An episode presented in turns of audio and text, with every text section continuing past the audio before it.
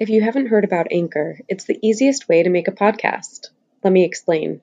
First of all, it's free, which for us is really important. There's creation tools that allow you to record and edit your podcast right from your phone or computer. Anchor will distribute your podcast for you so it can be heard on Spotify, Apple Podcast, and more. You can make money from your podcast with no minimum listenership, and it's everything you need to make a podcast in one place. So download the free Anchor app or go to anchor.fm to get started.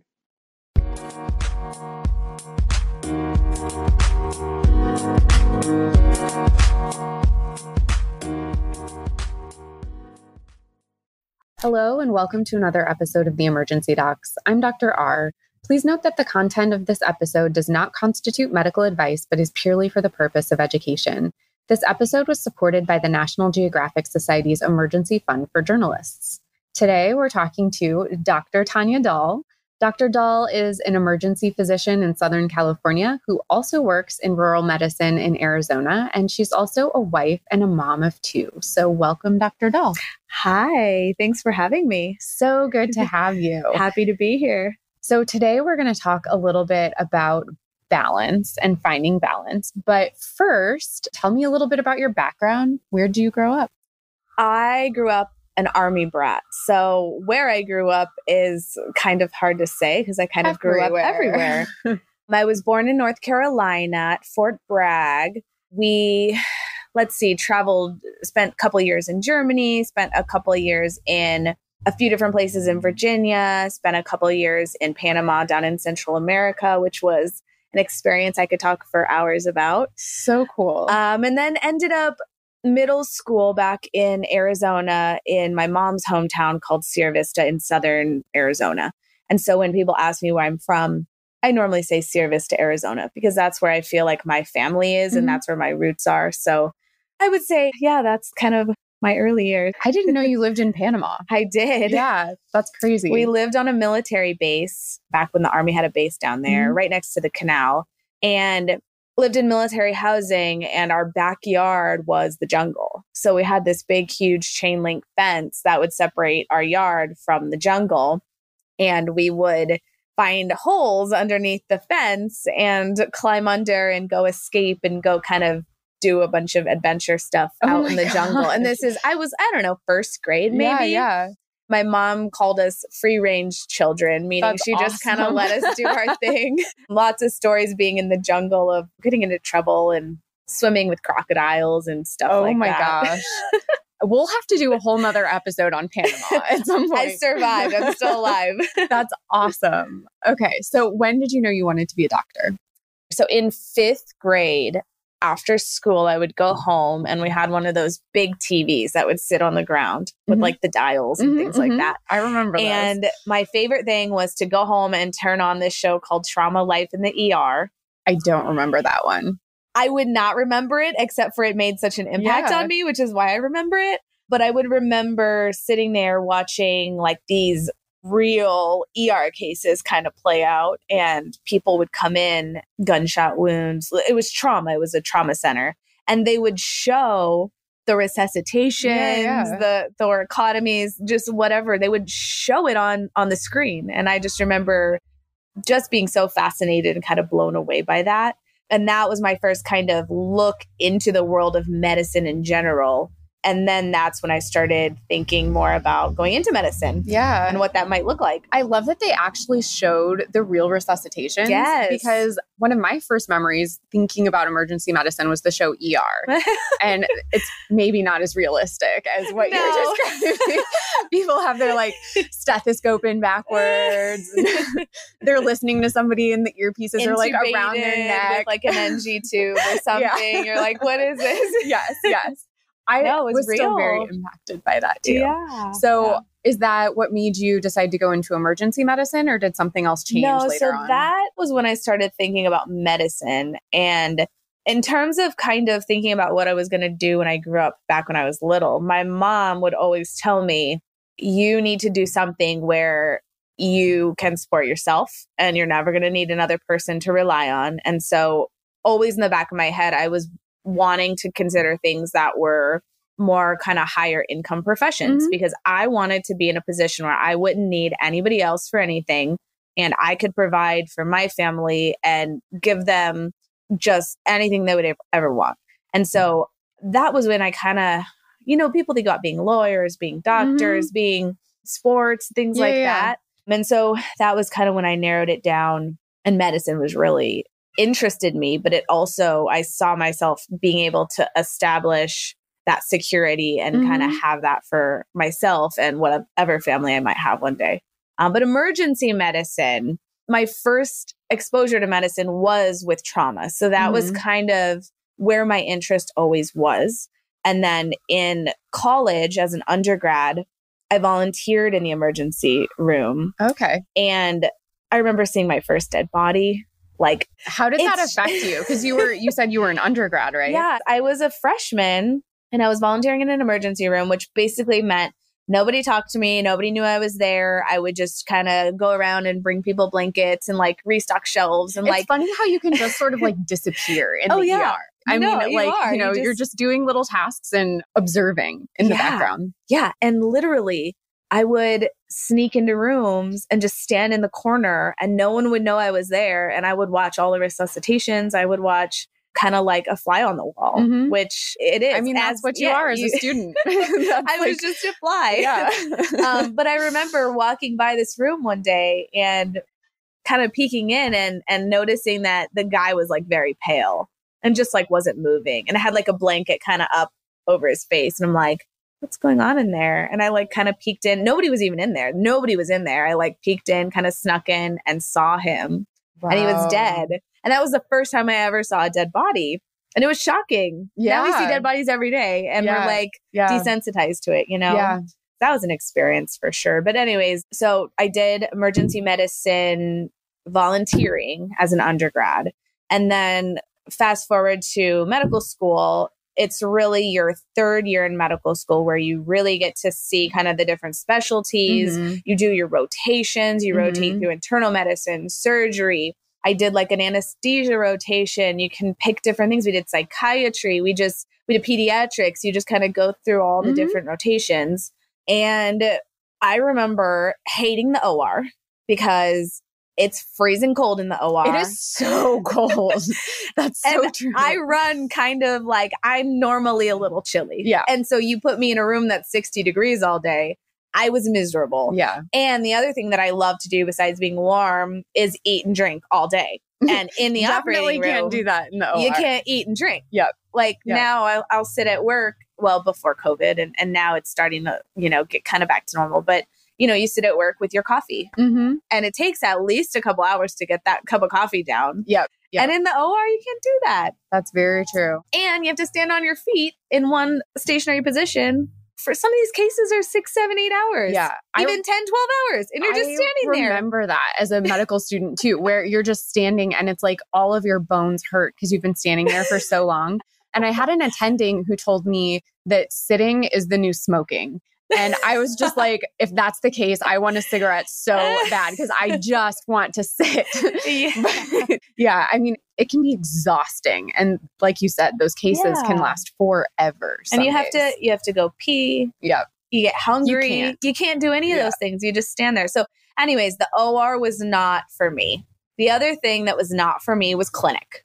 Clinic is way too repetitive, Mhm. not exciting at all. Mhm. I don't really find joy in talking to 30 patients a day, each for 15 minutes about their blood pressure medication. I just don't find joy in that. Mhm. I knew clinic was not for me. The other thing I knew that was not for me was rounding in the hospital. Yes. So, rounding for non medical people, you get to the hospital super, super early. You log into the computer, you check all your patients' like we're talking labs. probably like 4 or 5 yeah. a.m. Oh, in the dark. Yeah. You're checking their labs, their imaging.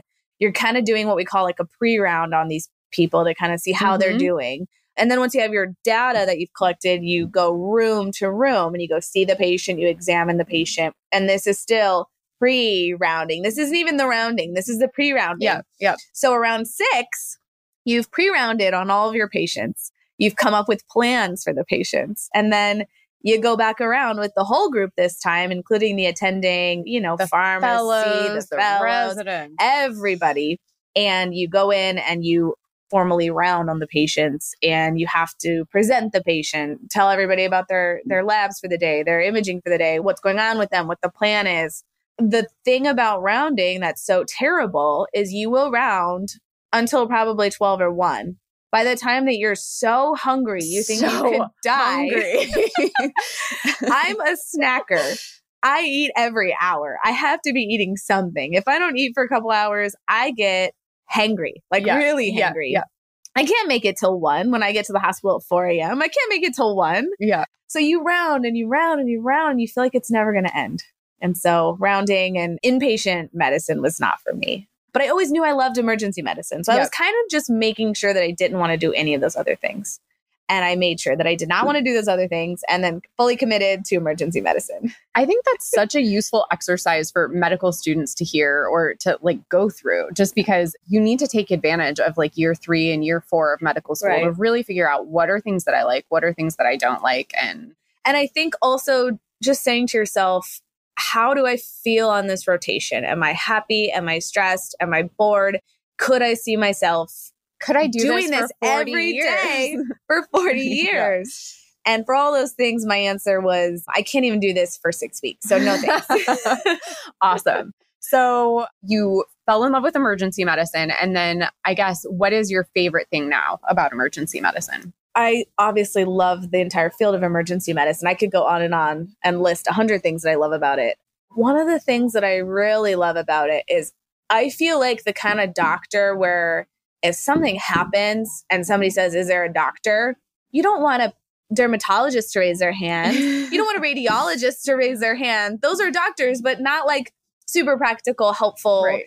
So I feel like in emergency medicine, we are literally trained to be able to handle anything that comes in the door. hmm It's 3 a.m. You're the only one there. A lot of the specialists are not in the hospital overnight. So you're the only one there. And so when something comes in, you either know how to handle it or you have enough experience and kind of knowledge to figure out a plan about how to handle it. So I think that is probably one of the best parts about our field. I just feel like I can help. Like Yeah, I'm always there to help no matter what happens. People can put their trust in me. And then another thing that I thought was interesting people will say in emergency medicine, you're like a jack of all trades, but a Mhm. master of none. But are we allowed to curse on here? No. go, go for it. Go for it. I think that's BS. I'm not going to say that. I think it's BS because we are masters of resuscitation, right? So think about it. You have a patient that's coming in, and I just had this the other night. So I had a guy come in with chest pain at three in the morning. And we put him, well, the tech brings me the EKG from the front lobby. I Mhm. haven't even seen this guy. He Yep. just checked in. They bring me the EKG and it looks like a STEMI. And I was like, oh, and a okay STEMI basically just means heart attack. like massive, massive bad badness, heart attack, Yep. right? And so I look at the tech and I'm I told the tech get this guy back here like right away, and they bring him back to the room. I meet him in the room and I immediately start asking him, "What are you feeling? Are you having chest pain? When did this start?" Kind of all the questions to figure out to confirm that this really is a STEMI. Mm-hmm.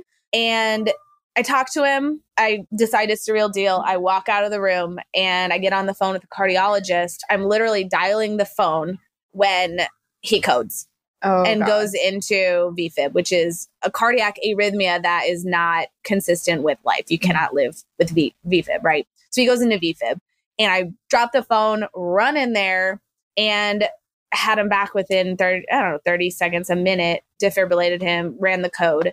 And I mean, we are masters. That's what Yeah, we do. yeah. Like you get a urologist and that guy codes. What do you think the urologist is going to do? might not work as well. Yeah. yeah. I'm just saying Does the patient have a We- Foley? we can do resuscitation unlike anybody else. And so Yeah. when people say masters of none, I just almost I just laugh internally because I know that's not true. Because we can do that, yeah. things that probably 95% of other doctors could not do. Yeah. So And- there you go. I think also having a really broad perspective mm-hmm. on medicine. You know, we see mm-hmm. everything every day from somebody who needs their toenails trimmed to running a code. So, I mean, there's a lot that we see that, you know, you may not see in other specialties. So right. that gives us a little bit of a, a broader perspective to think about different diagnoses but we do tend to think the worst first. So we have to. Yes, yes, yes. We have to. That People is our will job. come in and they'll apologize and say, "I'm so sorry. I feel like I'm wasting a bed. I shouldn't be here." And I tell them, "You were worried enough to come in to be evaluated. It's my job to figure out if you have an yeah. emergency. It's not your job. Yep. It's your job to get here when you think something's wrong. It's my job to figure out what's going on. Yep. And so, yeah, yeah, worst. We think of the worst always. What is your least favorite thing about emergency medicine? So, the thing that kind of disheartens me maybe the most is dealing with the other specialists. So, in the emergency room, we are on, I mean, we'll see the patient and then we'll come back to our desk and we spend half our time on the phone calling consultants, you know, admitting patients, telling mm-hmm. people what's mm-hmm. going on, talk, calling family. We spend a lot of time on the phone. Yeah.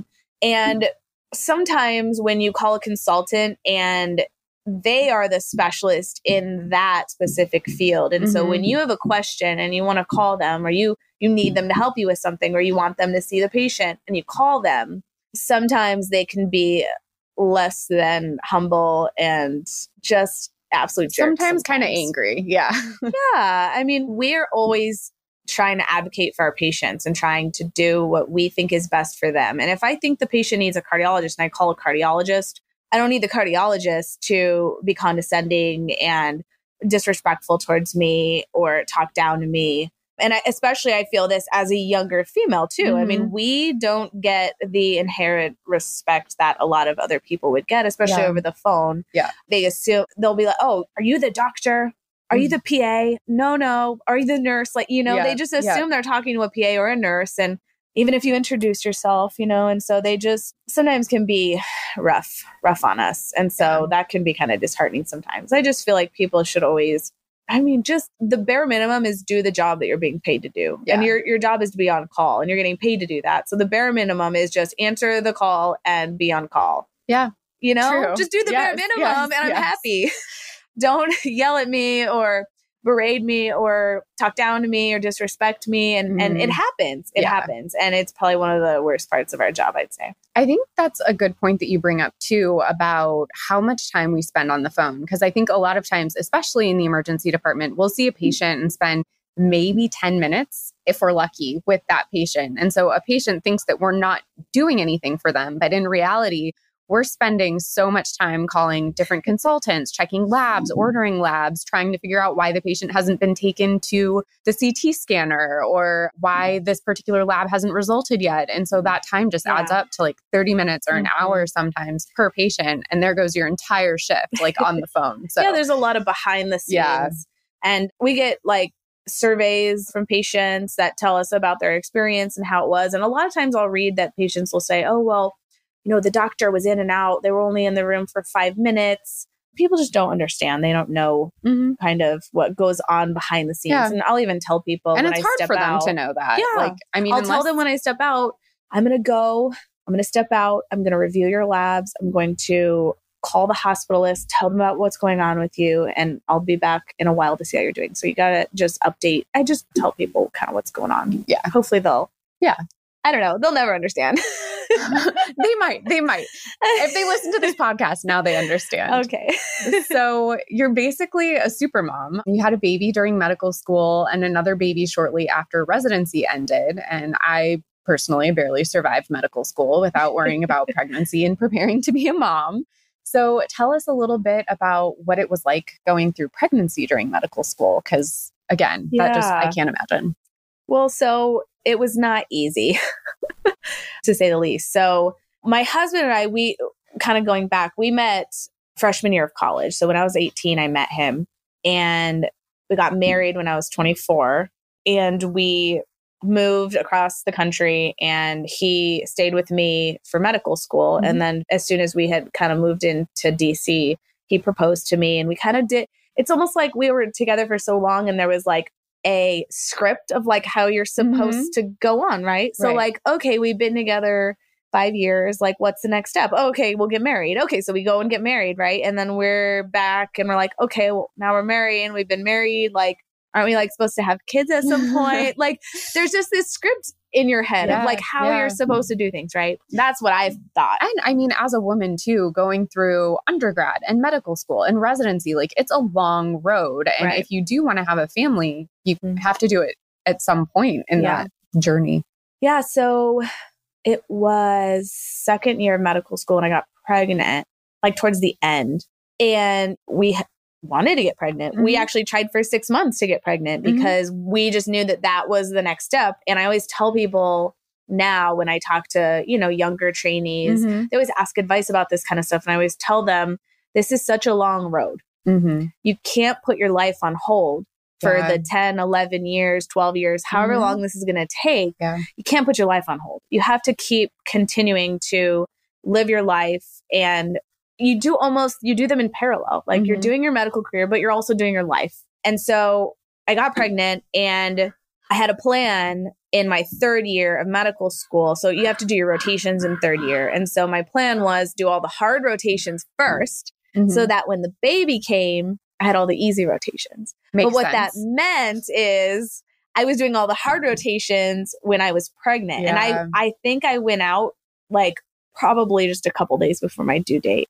And so I was you doing surgery when you I was pregnant, doing surgery. Right? And, yeah. and so you're standing see, for like 12 hours. and it's funny because I think back, like how we were talking about my experiences with other specialties and kind of how I picked emergency medicine. Looking back, that probably shaped a lot of my opinion of surgery because what I remember is having a seven month pregnant belly, mm-hmm. standing on my feet for eight hours. Probably having trouble even reaching the surgical table. I had a surgeon, no joke, write me a review saying that I was not spatially aware. And I and I just I will I remember this to this day and I will never forget. Spatially aware? How can I be spatially aware when I have a ginormous basketball sized yeah. belly that just grew over the past few months. Like, how am I aware? Like, how could I be aware of that? You I know? have to say that was one of the most surprising things to me about pregnancy was I mean, you know, you you see women walk differently during pregnancy, yeah. but you can't fully understand why until you experience it. And it's just yeah. your muscles don't work. Like your abdominal muscles basically don't exist.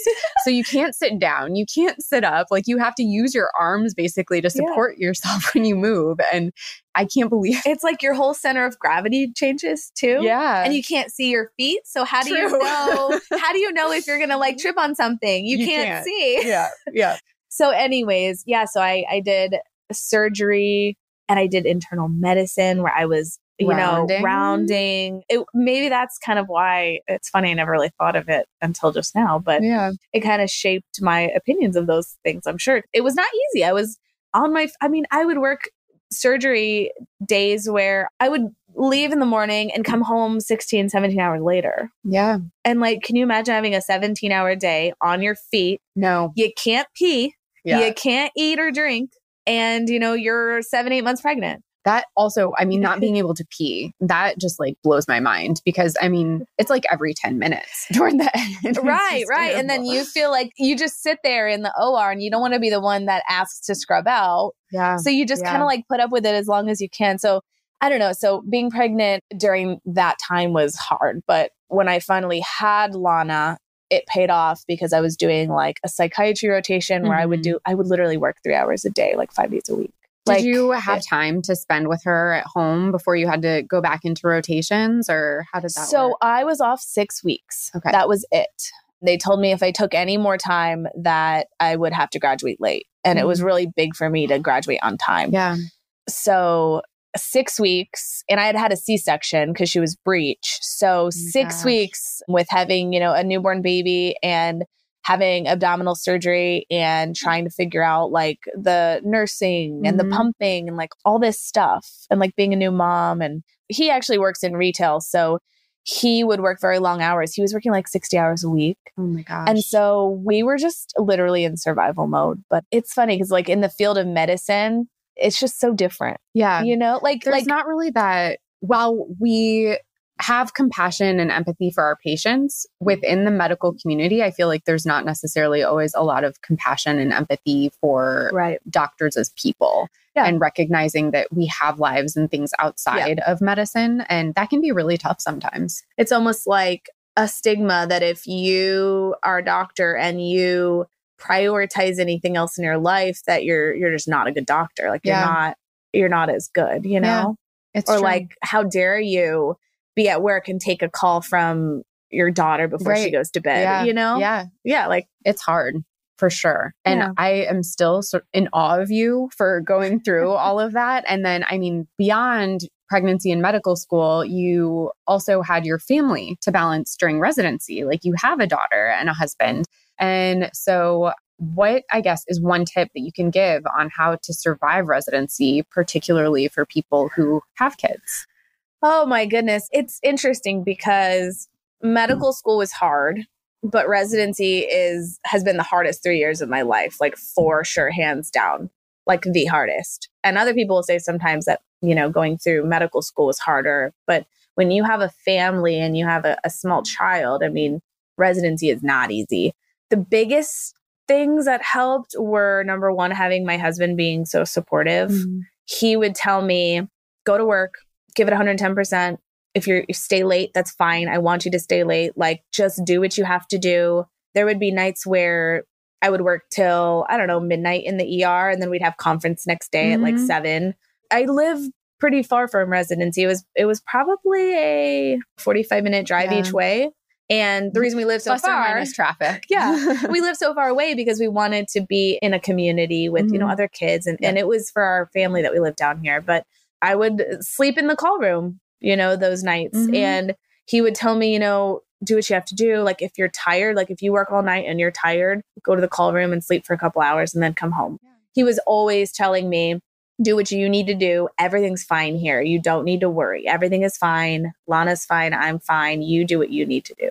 And so there's always that mom guilt. Like that's a super real thing. Yeah, for sure. You always feel guilty kind of about doing that. But he was just so supportive. And then also um, his parents live in town. And so we relied on them a lot. We used them a lot to help us, mm-hmm. which was so that's another thing is living by family, living by friends, people that you are close to that you trust. Yeah. It really takes a village, you know? It really does. Yeah. I honestly, I don't think I could have survived residency without my husband, my family, my friends, you guys, my mm-hmm. co residents. I guess we didn't say that. Dr. Dall and I went to residency together. I mean, like you said, it takes a village to kind of get everybody through because it's so tough and you're working right. all the time. And I didn't have kids at the time, but I would go days without seeing my husband mm-hmm. just if our schedules didn't align, which yeah. it's really hard to align schedules when you're on a 36 hour shift. So, yeah, exactly. that that's another thing. Like you would go on a 36 hour call and he was always like everything's fine here. Yeah. You don't need to worry. Everything's yeah. fine here. Do what you have to do. And to be honest, it's just a blur. yeah, I mean, I agree. You're like just in survival mode. Yeah. Make it through the day and then repeat that every day for three years. Yeah. And then you've survived, hopefully. Yeah.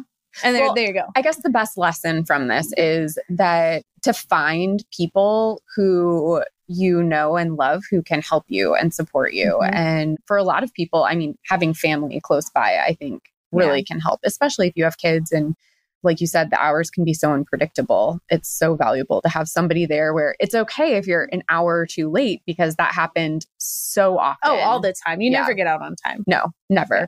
On time is just like the time when you stop seeing patients, and then after that, you have even that doesn't count. Notes. Even yeah, that true, doesn't count. True. You're supposed to not see patients, you know, your last hour but if somebody comes in five minutes before your shift ends and they need help, you help yeah, them and yeah. then you stay two hours late. Yep. You know, that's just kind of that's just kind of the nature of what we do. And we also should say we're in the name of balance recording outside. So we've had some some crows as visitors and some other some, some little kids running yeah, by. Yeah. okay, so then residency ended. You were finally able to spend more time with your family and you guys decided to have another baby.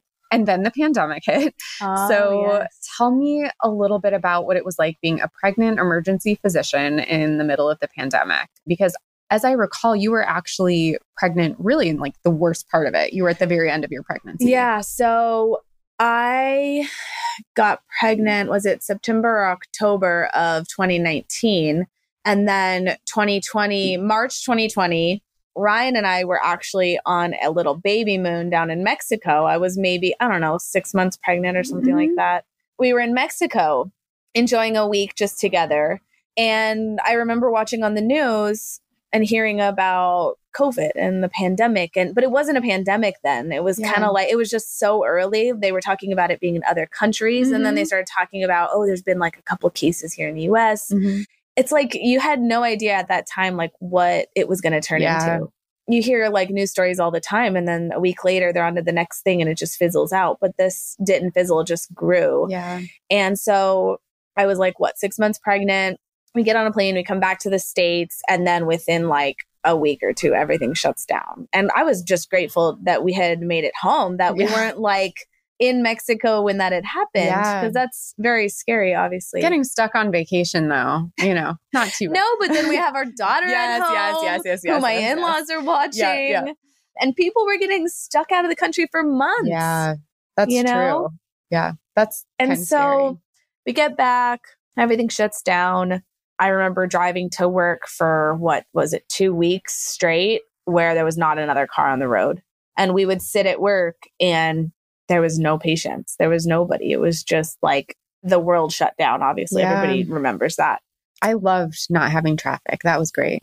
Oh, it was so nice. Yeah. It was so nice. Um, I'd get to work in like 10 minutes. I'm like, yeah, this is great. I actually remember seeing a photo of you. It was close to the end of your pregnancy, probably like eight or nine months. Yeah. And you had the full PAPR, which basically it's like a clean air device that it looks like a space helmet. It is. It's a space yeah. helmet. You can't um, and you're you like can't hear anything. You can't. Yeah, you can't anything. hear because all you have is wind and air yeah. rushing by your ears, it's like a, a positive pressure mm-hmm. type of, of, you know, ventilation system. And so it just pushes the air out. I remember running codes in a full PAPR, intubating patients in the PAPR, which wasn't even the hardest part. The hardest part is how do you work as a team yeah. in resuscitations when you can't talk? You can't yeah. hear each other. We literally would be all in PAPRs and we would be like grabbing each other yes. to like, hey, yes. look at this, or like, mm-hmm trying to you know non-verbally communicate like yeah. trying to get people's attention you're like running codes and you guys can't communicate it was it, really it was challenging yeah because i mean then you're just like you're trying to order epinephrine or you know anything and you aren't if you aren't specifically looking at them when they give it yeah you, you don't know how long it's been you have and, to like flag them down yeah. and and then so, add yeah, a eight month pregnant belly to that. Yeah, I, I, remember intubating with you know this big belly and and the gurney. You know, you want the patient up as close to you as possible. I would like be bending over, like intubating, oh my god, like having to like adjust everything yeah. because it's you know just a big thing that's in your way that you have to work around. But anyway, so all of the PPE was hard when you're pregnant. I remember almost throwing up so many times. yeah, times. So you hot. It gets hot you feel like you're rebreathing the same air for 10 hours because basically you are. Mm-hmm. I wasn't drinking enough water. I was getting dehydrated. Like, you mm-hmm. know, yeah. being pregnant, you need to drink water like all day. Mm-hmm. I was getting dehydrated. Yeah. My blood sugar was dropping at times, so I wasn't eating. Mm-hmm. It was just kind of its own set of a difficult set of challenges. But I think the other thing that was like, it wasn't just the physical aspect, it was also kind of more of the emotional, like just being scared. Isolation. Well, and just being scared because yeah. thinking the worst. That's what we do, right? We right. think the worst. Yeah. So I'm thinking, you know, we're hearing all these things about if pregnant women get it, they're dying. Like yeah. they're getting so they're sick. getting a lot sicker. They're getting a lot sicker. And so I'm just thinking to myself, like, great. And this is my job. I'm doing this every day. Yeah. And if I get it, which I thought for sure I was going to, it's like if I get this, in my head, I'm like, I spiral. I think like, okay, I'm gonna get intubated. I hope they just take the baby out. If if yeah. I'm, you know, like on a vent for three, four weeks, like just make sure my baby's okay, yeah, you know, and yeah. just make sure, you know, I just want my family to be okay. Yeah. Like literally I, I would have thoughts of like being intubated for three weeks yeah. and having a baby removed from me and then me dying. Yeah. Like the worst goes through your mind. Absolutely. And then thinking like, well, what if I get it and I'm okay, but then when I have him is if there's any problems with him, like we didn't know how the virus right would, yeah. you know, affect people's babies, bodies and babies. And so I was just always like kind of worried internally about it. And it was but you funny. can't really show it. Well, that's either. the thing. Yeah. So it was funny because every day I just go to work and I focus on my work and I do my job and I don't really think too much about it. But I would have nightmares at mm-hmm. night about it. Yeah. And that's when you know that something's really affecting you. And maybe you don't take the time to reflect on the fact that it's really affecting you. But when you're having nightmares about something like every night, mm-hmm. it's taking a toll on you, yeah. you know? Yeah. So that was. I think that's something yeah. about emergency medicine where it's, we are literally trained to be able to see these terrible things and then turn around and the next second just keep going without mm-hmm. taking the time to process those things internally.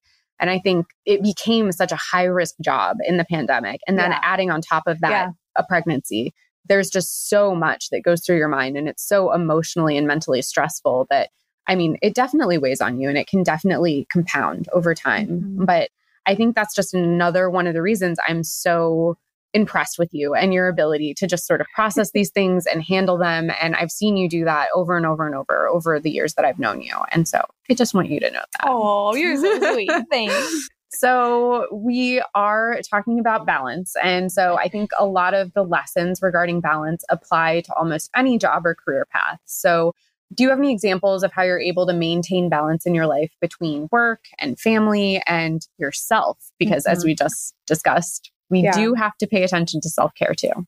Right. So, in terms of balance, people always say, "Oh, you do it all. Like you you have it all. You can do it all." I don't think you ever do it all. Like you can't do it all. Mm-hmm. I think of kind of my life and I think of everything as like a pie, right? Mm-hmm. So you're only one pie. You're not five pies. You're only one pie. so you have one pie to divide up and I think that's how you create balance. So you mm-hmm. divide the pie to give enough time yeah. for all these different things, right? So your husband and your marriage, your kids and both your kids, they each need their own time too. You can't, you have to take them out, you know, do things with one, do things with the other. You need time for yourself. You need time for your work. So you have to divide that pie up for all of these different things. And the division is always changing. Like mm-hmm. it always changes. Yeah. Like sometimes you feel like, man, I feel right now that my husband and I really haven't been spending enough time together. Mm-hmm. And then you make a change. Okay, well, what am I going to take away from to add in more time for mm-hmm. that? And so every week or month, you have to kind of like reassess how you're feeling. What do you wish you had more time for? And then, you know, you can kind of adjust yeah. accordingly. And so you just kind of shift and do that. I think that's such a good point that you make about shifting between like the pie slices yeah. because you can dedicate a bunch of time to one person or one activity at one point, but you can't give that much time to everything that you're doing. And right. so being able to shift between mm-hmm. where you're needed. I mean, I guess it comes down to sort of triage also. Yeah. yeah. Like thinking, triage. thinking about what your priorities are. Like for me, I don't have a lot of time for personal relationships and friends per se. But some months I'll be like, you know what? I really miss my friends and I haven't seen them. And I'll text you and say, hey, let's set a date and let's go, even if we meet up one time every four months. Yeah. Yeah. I can do that with you. And then I can text my other friend, you know, and say, hey, let's get something on the calendar. Let's yeah. meet up. Because I feel like sometimes that's probably one of the things that I wish I could have more time with yeah. that I just don't. And so I try to like prioritize that some months and just try to reach out to people. And if it's on the calendar, it's going to happen. So it just needs to make That's, it onto the calendar. Yes. yes.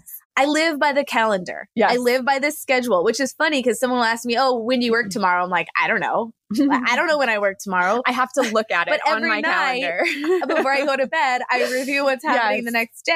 Yes. But if it's on the calendar, it's going to happen. So you're I, also queen of the doodle poll. You're so good at that. well, I don't know. I just, and that's another thing. Like, that's me trying to prioritize more meeting up with friends yeah. and doing things with friends. It's easy to just not. The day life just so pass. busy. Yeah. But when I feel like sometimes I'll just feel to myself, man, I just wish I could get together with my friends more. That's when I'll send yeah. out a doodle. I'm yeah, like, yeah. hey, everybody, let's pick a date. Okay. Do you have any advice for anyone who's struggling to find or maintain balance in life right now?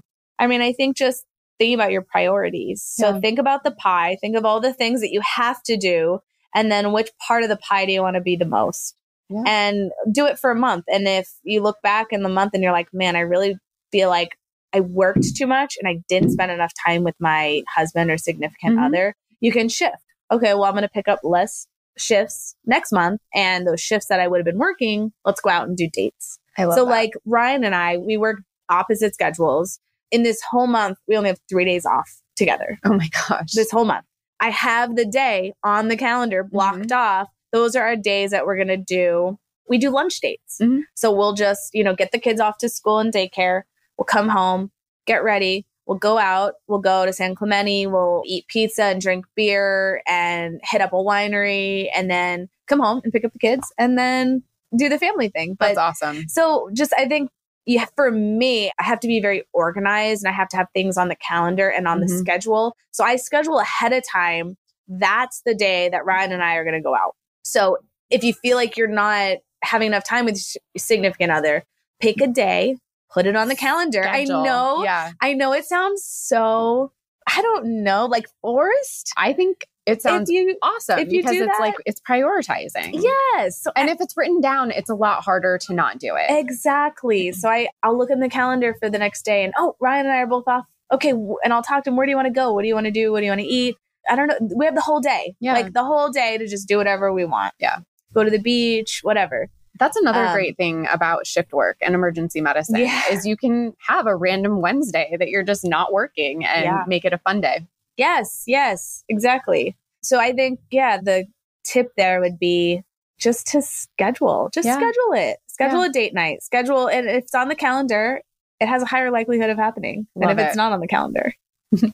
All right. Any final words of wisdom before we wrap this up? Just think to yourself, like, what do you think is missing in your life? What do you wish you could do more of? And then do it. Yeah. So, like, if you want to travel more, like, I'm not a, a huge traveler. I know you are, and, and other people are. Sometimes I'll just feel, huh, we should go on a little family trip. Yeah. And I'll just book it and I'll put it on the calendar and it'll be in two months. So, whatever you feel like you want to do more of, just kind of put it on the calendar and make it happen.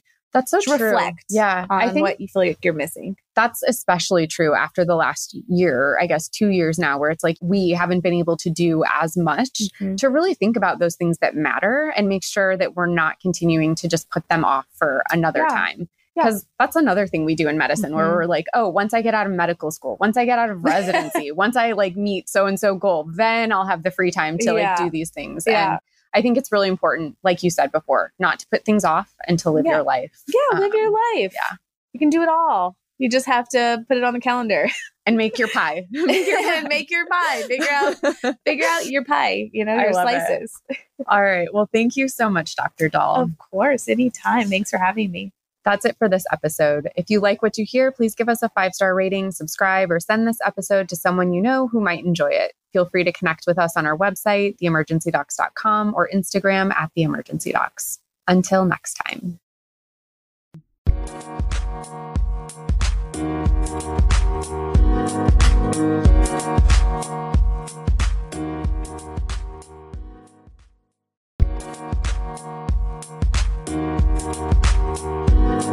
Thank you.